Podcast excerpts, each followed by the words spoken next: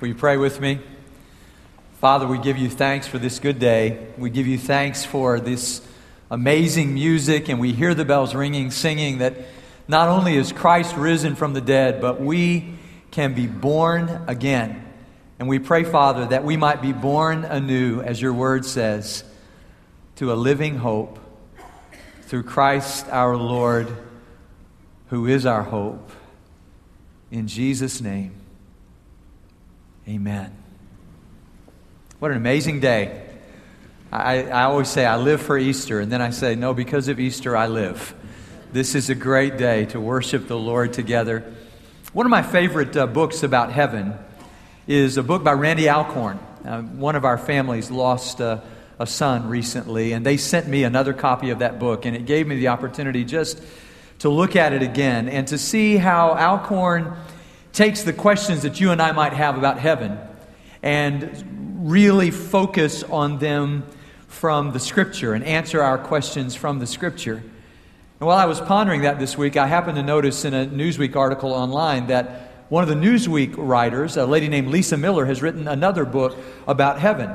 And it's an interesting uh, sort of take because she looks at the statistics and says, in the last seven years, statistically, 10% of us have stopped believing that Jesus was physically raised from the dead. That is 10% less believe that over the last seven years, which is sort of a startling statistic. And you may wonder, well, what would cause people to do that? And she also talks about how, in the same period of time, the, the belief in reincarnation has risen. I liken reincarnation to the cedar over in Austin where I used to live. You can see pictures of the hillsides around Austin in around 1900, circa 1900. There's no cedar. And then there was a first cedar bush, and then there's cedar bushes everywhere, and now everybody sneezes and coughs and their eyes water, and they have cedar fever every January. And I think reincarnation is just such a spiritual virus. It is sort of taking hold, and it's sort of trendy to think, well, we're disembodied spirits, but reincarnation and resurrection are not um, easily, easily reconciled. They, they are mutually exclusive, to tell you the truth. Either Christ was raised from the dead in a physical body and our physical bodies will rise, or then you're just sort of left to this idea of sort of disembodied spirits inhabiting crickets and bugs and birds and, and people. I don't know which sounds preferable to you, but I, I think I know where I stand on that. What's interesting is at the end of that, particular book. She, she says she interviewed Jon Levenson, who uh, is a Harvard religion professor, and asked him, Now, how exactly does God raise bodies from the dead? For instance, if a body is, sort of unrecognizable, pulverized by war, or incinerated in fire, I mean, how, how is a body raised from the dead? And and he looked at her, she says, and with a twinkle in his eye said, It's not as though you could go to an MIT laboratory and say, Now, this is how we're going to resurrect a body. It doesn't work like that. He said, It's more radical than that. It's actually supernatural. It would take the God who created us by a special act of kindness to recreate us and bring people to life again. Precisely, precisely what the scripture teaches. She then concludes the article by saying, But for my part, I don't buy it. I don't buy the idea that a body that is dead can live again. She said, But I do leave room for, for um, random acts of kindness and grace and senseless beauty that people can do to each other. And I will leave room for mystery in the world, but I don't believe in physical resurrection, she said. Leading me to, to wonder, and I'm not trying to be unkind, but why would you write a book about a place that you don't believe in? I mean, you know, I've never been there. I'm not going there, and it doesn't exist, but I'm going to write a book about it. I mean, it'd be like me writing a book about Atlantis, you know. I've never been there. I don't plan to go, but, you know, I'll write a book about it. And I wondered when I read that, what do you think about that? What do you believe? Are you in that 10% who can say, you know, I used to believe in resurrection, but not anymore? And if that's true, I wonder what brought you to that place? Or in your, are you in a larger group of people who are just unsure? You're in the 30% who never, maybe ever believed in the idea of resurrection. Can I show you a story in Scripture? Really, I want to show you two stories and then point to a third, if I may. Two stories in the Scriptures that show us that in Christ we have living hope. Would you open your Bibles with me to the Gospel of Luke, chapter 24? What is, I think, perhaps, of all the accounts of people running into the risen Lord Jesus, I think this is the, the most profound and beautiful. The story of the two disciples on the road to Emmaus, Cleopas and companion, we might say. Would you stand with me as we read God's word this morning? Luke 24, beginning with verse 13. I'll read these verses about people who lost hope, and then Peter's words in 1 Peter encouraging people to hold on to faith because through faith we have a living hope. Luke chapter 24, verse 13. Now, that same day, two of them were going to a village called Emmaus, about seven miles from Jerusalem. They were talking with each other about everything that had happened. And as they talked and discussed these things with each other, Jesus himself came up and walked along with them, but they were kept from recognizing him. And he asked them, What are you discussing together as you walk along? And they stood still, their faces downcast. One of them, named Cleopas, asked him, Are you only a visitor to Jerusalem and do not know the things that have happened there in these days? What things? he asked. About Jesus of Nazareth, they replied. He was a prophet, powerful in word and deed before God and all the people. The chief priests and our rulers handed him over to be sentenced to death, and they crucified him. But we had hoped that he was the one who was going to redeem Israel. And what is more, it's the third day since all this took place. In addition, some of our women amazed us. They went to the tomb early this morning but didn't find his body. They came and told us that they had seen a vision of angels who said he was alive. Then some of our companions went to the tomb and found it just as the women had said, but him they did not see. And Jesus speaks to them and explains to them from the scriptures. And when they get to Emmaus, they say, Stay with us. And in verse 30, I want to pick up again, it says, When he was at the table with them, Luke 24, verse 30, he took bread, gave thanks, and broke it, and began to give it to them. And then their eyes were opened, and they recognized him, and he disappeared from their sight. And they asked each other, Were not our hearts burning within us while he talked with us on the road and opened the scriptures to us? They got up and returned at once to Jerusalem. There they found the eleven, and those with them assembled together, and saying, It's true, the Lord has risen and has appeared to Simon. Then the two told what had happened on the way and how Jesus was recognized by them when he broke the bread. Now, Simon, who is referenced there in verse 34, is Simon Peter. And in 1 Peter chapter 1, verse 1, we have just some words that he spoke. This is the second story I want you to see.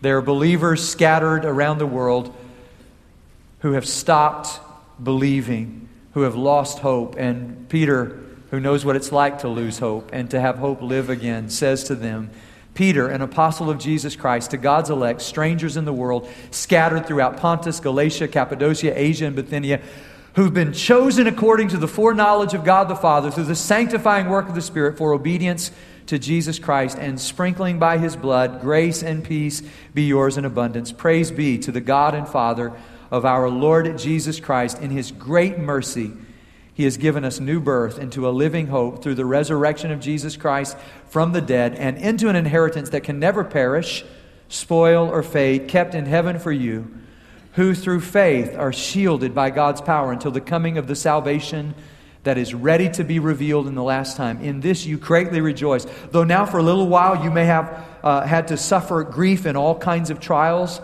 These have come so that your faith, of greater worth than gold, which perishes even though refined by fire, so that your faith may be proved genuine and may result in praise, glory, and honor when Jesus Christ is revealed.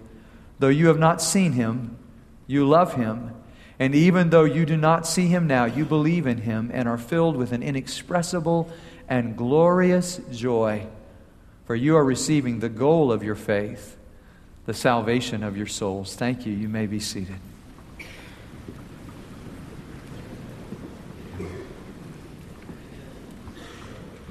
Where is Emmaus? The archaeologists have looked for it. They can't find it. They, they have four different options, and you can Google them if you want to. If I'm, please not on your Blackberry now. Wait till after church. But, but you can Google and find uh, the four uh, different options for Emmaus. I only ask where Emmaus is because it must have been something.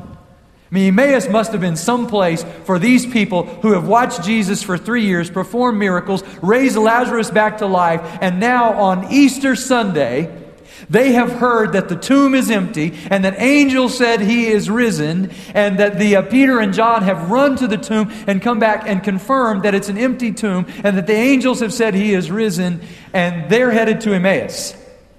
And I'm wondering what's at Emmaus that's better than the possibility the probability, the certainty that Christ, who died and was buried, is raised from the dead. They're on their way to Emmaus. As they describe it, they say, because Jesus was. They have Jesus in the past tense. Jesus was a prophet, mighty in word and deed.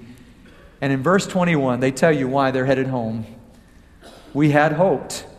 In the Greek, it's in the imperfect. We were hoping but our hope is finished. We no longer have any hope. And for them, hope has died. And they begin to explain that to Jesus, and their faces are downcast. It says they're staring at the ground and saying, Are you the only one in Jerusalem who doesn't know what has happened? And they begin to tell the story of Jesus' crucifixion. And Jesus begins to tell them about himself. Though they do not yet recognize him, he starts I believe probably in Genesis chapter 3, verse 15, and then Numbers chapter 21, verse 9, and then Deuteronomy chapter 18, and then to Micah chapter 7, verse 20, and Malachi chapter 3, verse 1, to say, This had to happen. And then perhaps he pointed to Isaiah chapter 53 and told about the suffering servant on a crimson cross. And then and then perhaps he moved to Psalm 16 or to Job and said God is my redeemer and I know that he lives and on the earth again shall stand. And perhaps out of Psalm 16 to say you will not let my body corrupt and decay in the ground but you will bring me back to life again. And then while he was breaking bread with them in Emmaus, they saw him. Their eyes were opened. He had opened the scriptures. Later we read he opened their hearts. The, the open tomb led to an opening of their eyes, to the opening of scripture, to the opening of their hearts. And they believe again, and they can't stay in Emmaus. They've got to go back to Jerusalem and tell what they have seen. And when they get there, they find out that Jesus has also appeared to Simon. Which brings me to our second story, which is the story of these believers who are scattered strangers, who are suffering diverse and various trials in the ancient world, and they are tempted to give up hope. And Peter, who knows what it's like for hope to die, because his hope died when Jesus was crucified, and his hope was resurrected when he saw the risen Lord. And he writes to those believers some 30 years after Jesus' crucifixion and resurrection. He writes and says to them, We have been born again to a living hope through the resurrection of Jesus Christ. I suppose this is what Wendell Berry means when he says you have to practice the resurrection. It's not enough just to believe in it as a, as a thought that happened or as an historical idea, but we must put the resurrection into practice. And so, as we've been thinking about hope together for this whole year of 2010, we've called it the year of hope. I wonder what you and I were hoping for when we came to this place of worship today. I read just yesterday on the internet that there's a church in Corpus Christi. You could have made it if you'd left early this morning. And they're offering $2 million worth of gifts today. I'm not kidding. 16 cars, laptops, and um, flat screen televisions. $2 million. I know what you're thinking. We came to the wrong place. They're going to give us a lousy book. Your relatives in Corpus Christi are going to call you this afternoon and say, I got a car. What'd you get? Yeah, I got a book. I'm sorry. But I'll say with Peter and John in Acts chapter 3 silver and gold we do not have. But what we have, we give to you. And believe me when I say, what we have to offer is the truth that Jesus Christ, who was buried, rose again. And what we have to offer is the risen Lord Jesus Christ, who is better than any car, better than any laptop, better than any television you can buy, better than anything material, is this spiritual truth that Jesus was bodily raised from the dead. And if the Spirit of Him who raised Christ from the dead lives in you, then he will give life to your mortal body through the Spirit who lives in you. This is what Peter was telling them. Living hope is a hope that empowers us, that rekindles the fire of our faith. Don't you need Easter? I need Easter because this day reminds me that our hearts can burn within us just to know that Jesus Christ rose from the dead, and those disciples on the road to Emmaus had lost hope. They were, they were walking home to Emmaus because they, they didn't know what else to do. I, you know, I, am trying to imagine. Did they have to feed the dogs? What, what was so compelling that these who knew what Christ had done would go home? And then I read that their story is not unlike the story of those in 1 Peter chapter 1, verse 1. Here's the thing when you lose hope, a couple of things happen, maybe more than that, but two occur to me. One is disillusionment happens when we lose hope. The second is isolation. When we lose hope, we don't want to be around anybody. That's why they're going home. That's why when Peter writes to those early believers, he says, I know you feel like strangers in the world. You're on the outside. Everybody else doesn't believe. You're, you're in the minority in the world at that time. He said, Not many people believe. You feel like strangers in the world. You've been scattered across the world. Remember the dispersion of the Christians in the book of Acts because they, they threw them out of Jerusalem and they're sort of scattered around the world. This is modern day Turkey. All of these places that are mentioned are in a little circle in modern day Turkey. And it's almost as though Peter is walking through those places as he gets off the boat and goes in a sort of circle there in that direction. And he talks to these people and says, I know you feel scattered. And worst of all, verse 6, you're suffering. You're strangers, you're scattered, you're suffering various trials, all kinds of all the kinds of trials there are, you're suffering those. He says, I know that it's easy in that situation to lose hope, to give up on faith. But he says, don't let it happen to you. Jill Briscoe has written a little book called It Had to Be a Monday. I resonate with that title.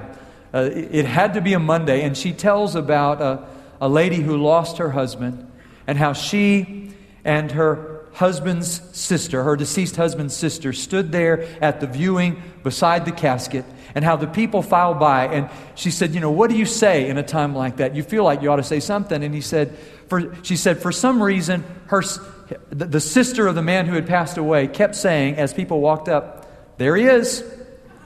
There he is. Everybody who walked up. Well, after a while, you can imagine this began to grate on the nerves of the wife who's lost her husband. She's annoyed.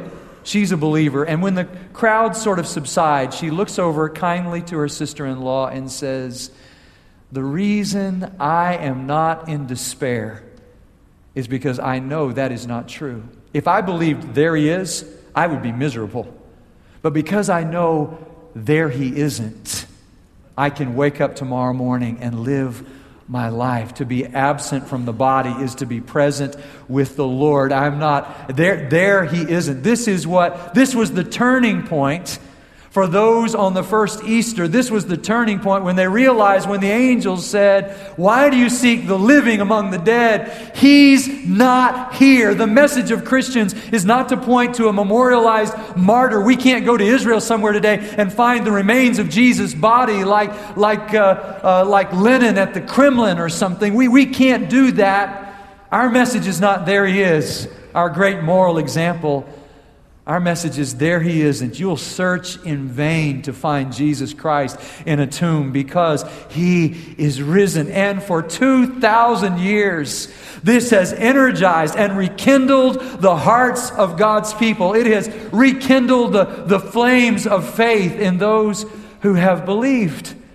And I don't know if our world has ever needed hope more than it does right now. Maybe that's why 10% less believe in the resurrection. These have been tough times. John Ortberg talked about that last year. He said, This is an Easter that we need because of all the loss in our world. But he said, I just want you to know, and I, I echo him this morning to say, the good news, the good news I have for you is not the stock market has risen, it has risen indeed. I've got better news than that. I didn't come to say this morning, the dollar has risen, and you to say, it has risen indeed. It's not like, you know, the employment rate has risen. It has risen indeed. My 401k has risen. It has risen indeed. No. For 2,000 years, people who are going through various kinds of suffering, who feel scattered and like strangers suffering in this world, have resonated to this truth Christ is risen. He is risen indeed. And in that statement is hope enough for you and for me. And that hope is accessed through faith. So he says to them, We have been born again to a living hope through the resurrection of Jesus Christ. And exactly how do we get involved in that? He says, Well, it's through faith, who through faith are shielded by God's power. Verse 5, 1 Peter chapter 1. Verse 7 These have come so that your faith of greater worth than gold will be proved genuine. Though you have not seen him, he says, you love him. Though you have not seen him, you believe in him. This is the problem for the ones on the road to Emmaus. They say, We know the tomb's empty. We know the angels say he's alive, but nobody's seen him yet. They're materialists. They've got to see it in order to believe it. But the scripture doesn't teach seeing is believing. Read the Gospel of John. We've been doing in our devotionals online in the morning. It doesn't say seeing is believing. What does it say? Believing is seeing. And Peter says, when you believe, then your hope is rekindled. It's why those believers on the road to Emmaus, when they see Jesus, they've got all the information they need. As Jesus has taught them the Old Testament, their hearts have burned within them. Now they receive the revelation. They see him face to face. And this is what Peter says. He says, you, have not seen him, but you believe. But you are, right now, um, you are receiving the goal of your faith because Jesus is revealing himself to you and you are believing in him. Belief makes all the difference. What we believe really, really matters. And if we believe that Christ is raised, well, that's a turning point in our lives. Just this week, I was. Um, pondering this thought, and I was thinking about um, Christopher Hitchens, the, the renowned atheist who's written books, who's making a sort of world tour. I found some truth in what Christopher Hitchens said this week. I know I don't find a lot of truth in what Christopher Hitchens says, but it turns out he was interviewed by a lady whose last name was Sewell. She was a minister in a nominally, and I'm going to say nominally, Christian church, not, not a church that believes in the Trinity not a church that believes that Christ died for our sins. Not a church that believes that Christ rose from the dead. But she's interviewing him and she says, I notice you're very critical of Christianity, but she says, What would you say about my kind of Christianity? She said, I don't believe the Bible. I don't believe that Christ died for our sins. I don't believe that his death was an atoning death. I don't believe that Christ rose from the dead. What do you say to a Christian like me? And Hitchens was as kind as he could be. He said, Ma'am, if you're telling me you don't believe that Jesus is the Messiah, you don't believe that he died on the cross, you don't believe that he rose again, then you cannot in any meaningful way say that you are a Christian. Because Christians are those who believe. They showed Franco Zeffirelli's uh, Jesus of Nazareth, the movie, in an Alzheimer's unit in a, in a nursing home. And uh, those who were taking care of the people there were amazed at how quiet the crowd was as they listened attentively, as they watched the story, as though they'd never heard this before. This group of Alzheimer's patients are watching this, this story. And at that point, where Mary Magdalene comes running from the tomb and says, I've seen him, Jesus Christ is alive. And then she realizes, as she looks into the skeptical eyes of the people there, she says, You remember what she says? She says, But you don't believe me. You don't believe me. You don't believe me. And Esther, one of the Alzheimer's patients, stands up and says, We believe you. We believe you. I'm with Esther. I'm one of those who believes. I've, I've, I've staked my life on this. I've staked my eternity on this that Christ, who was buried, arose on the third day. Up from the grave he arose with a mighty triumph for his foes. He arose a victor from the dark domain, and he lives forever with his saints to reign. Do you believe this? No wonder they turned around and went back to Jerusalem. They had just told Jesus it's too late to be traveling, but once you see Jesus, well, everything changes. They turned around and went back to Emmaus. And hear Peter saying to them, This is our living hope. And Peter goes on to say to them in the next chapter, You need community. You are a royal priesthood. You are a holy nation. You are a people belonging to God, a peculiar people, a people for His own possession. You are the people whose lives have been built around the living, cornerstone who is Jesus Christ, and you like living stones, because people with living hope live We become living stones built together in community. You know why they went back to Jerusalem? Because once you have a living hope, isolation doesn't work anymore. You got to find yourself in community with other people who believe. And I invite you this morning to recognize the great truth that Christ calls us back to himself. I read an amazing story this week about A.N. Wilson, a British philosopher, brilliant man. They thought he would be the next C.S. Lewis in his younger days, but sometime in his 30s, he lost faith. He started writing as a cynical critic about Christianity. He wrote a book in 2004 called Jesus. And in that book, he simply said uh, Jesus was a failed prophet, uh, a messianic uh, sort of person who had dreams of grandeur, but he wasn't who he claimed he was. And, and then last year, something strange happened. A.N. Wilson decided to go to church on Palm Sunday, 2009. And he wrote an editorial for the Daily Mail, a London newspaper that came out the following week. And this is what he said in that, in that editorial. He said, I'm probably the most surprised person in the world that I have come to believe again. I never thought it would happen, he said, until I watched them process in on Palm Sunday and I saw the faith of the people around me, and their faith strengthened my faith. He said, I suppose some will say, Oh, you've just succumbed to, uh, to uh, your old age and choosing to believe. But he said, I want you to know that I can no longer agree with the material atheist who says you and I are just some composition of chemicals. In fact, he said, that view of the world cannot account for love, it cannot account for acts of heroism. It cannot account for the, the people who live and who die with trust in God. He said, I have watched over the years. He said, I know, I know there will be some who say, oh, real intellectuals have left the church, or if they're still there, they're just there because they love the music. But he said, I want you to know that that kind of faith is not faith at all. The faith I have, he says, is a faith that is deeply rooted in the truth of the resurrection, that somehow in Christ, mystically, the material and the spiritual conjoin and come together in a marvelous way. He said, If you want to know why I'm a Christian, look around you this week and watch those people who live and who die with faith, who place their trust in the risen Lord Jesus Christ. He said, You don't have to look far. You might just look at the person who's sitting next to you on a pew and believe. In answer to Lisa Miller, who says, For my part, I don't buy it in her book about heaven, I just want to say this morning, for my part, I do buy it. I buy the whole thing. I believe that Christ who died is risen. Do you believe? I believe. And when the cars stop running, when the flat, when the flat screen TVs stop working, when the laptops no longer power up, Jesus Christ will still be the King of Kings and the Lord of Lords. Hope rose from the grave on that first Easter Sunday. And because hope lives, you and I can live with hope. We can practice resurrection. Would you pray with me, Father? Thank you for your presence in this place, for the glorious power of our risen Lord and Savior, Jesus Christ. Help us now, I pray to receive the truth of who you are and to share that faith with all who will listen. Through the powerful name of Jesus Christ our Lord, we pray.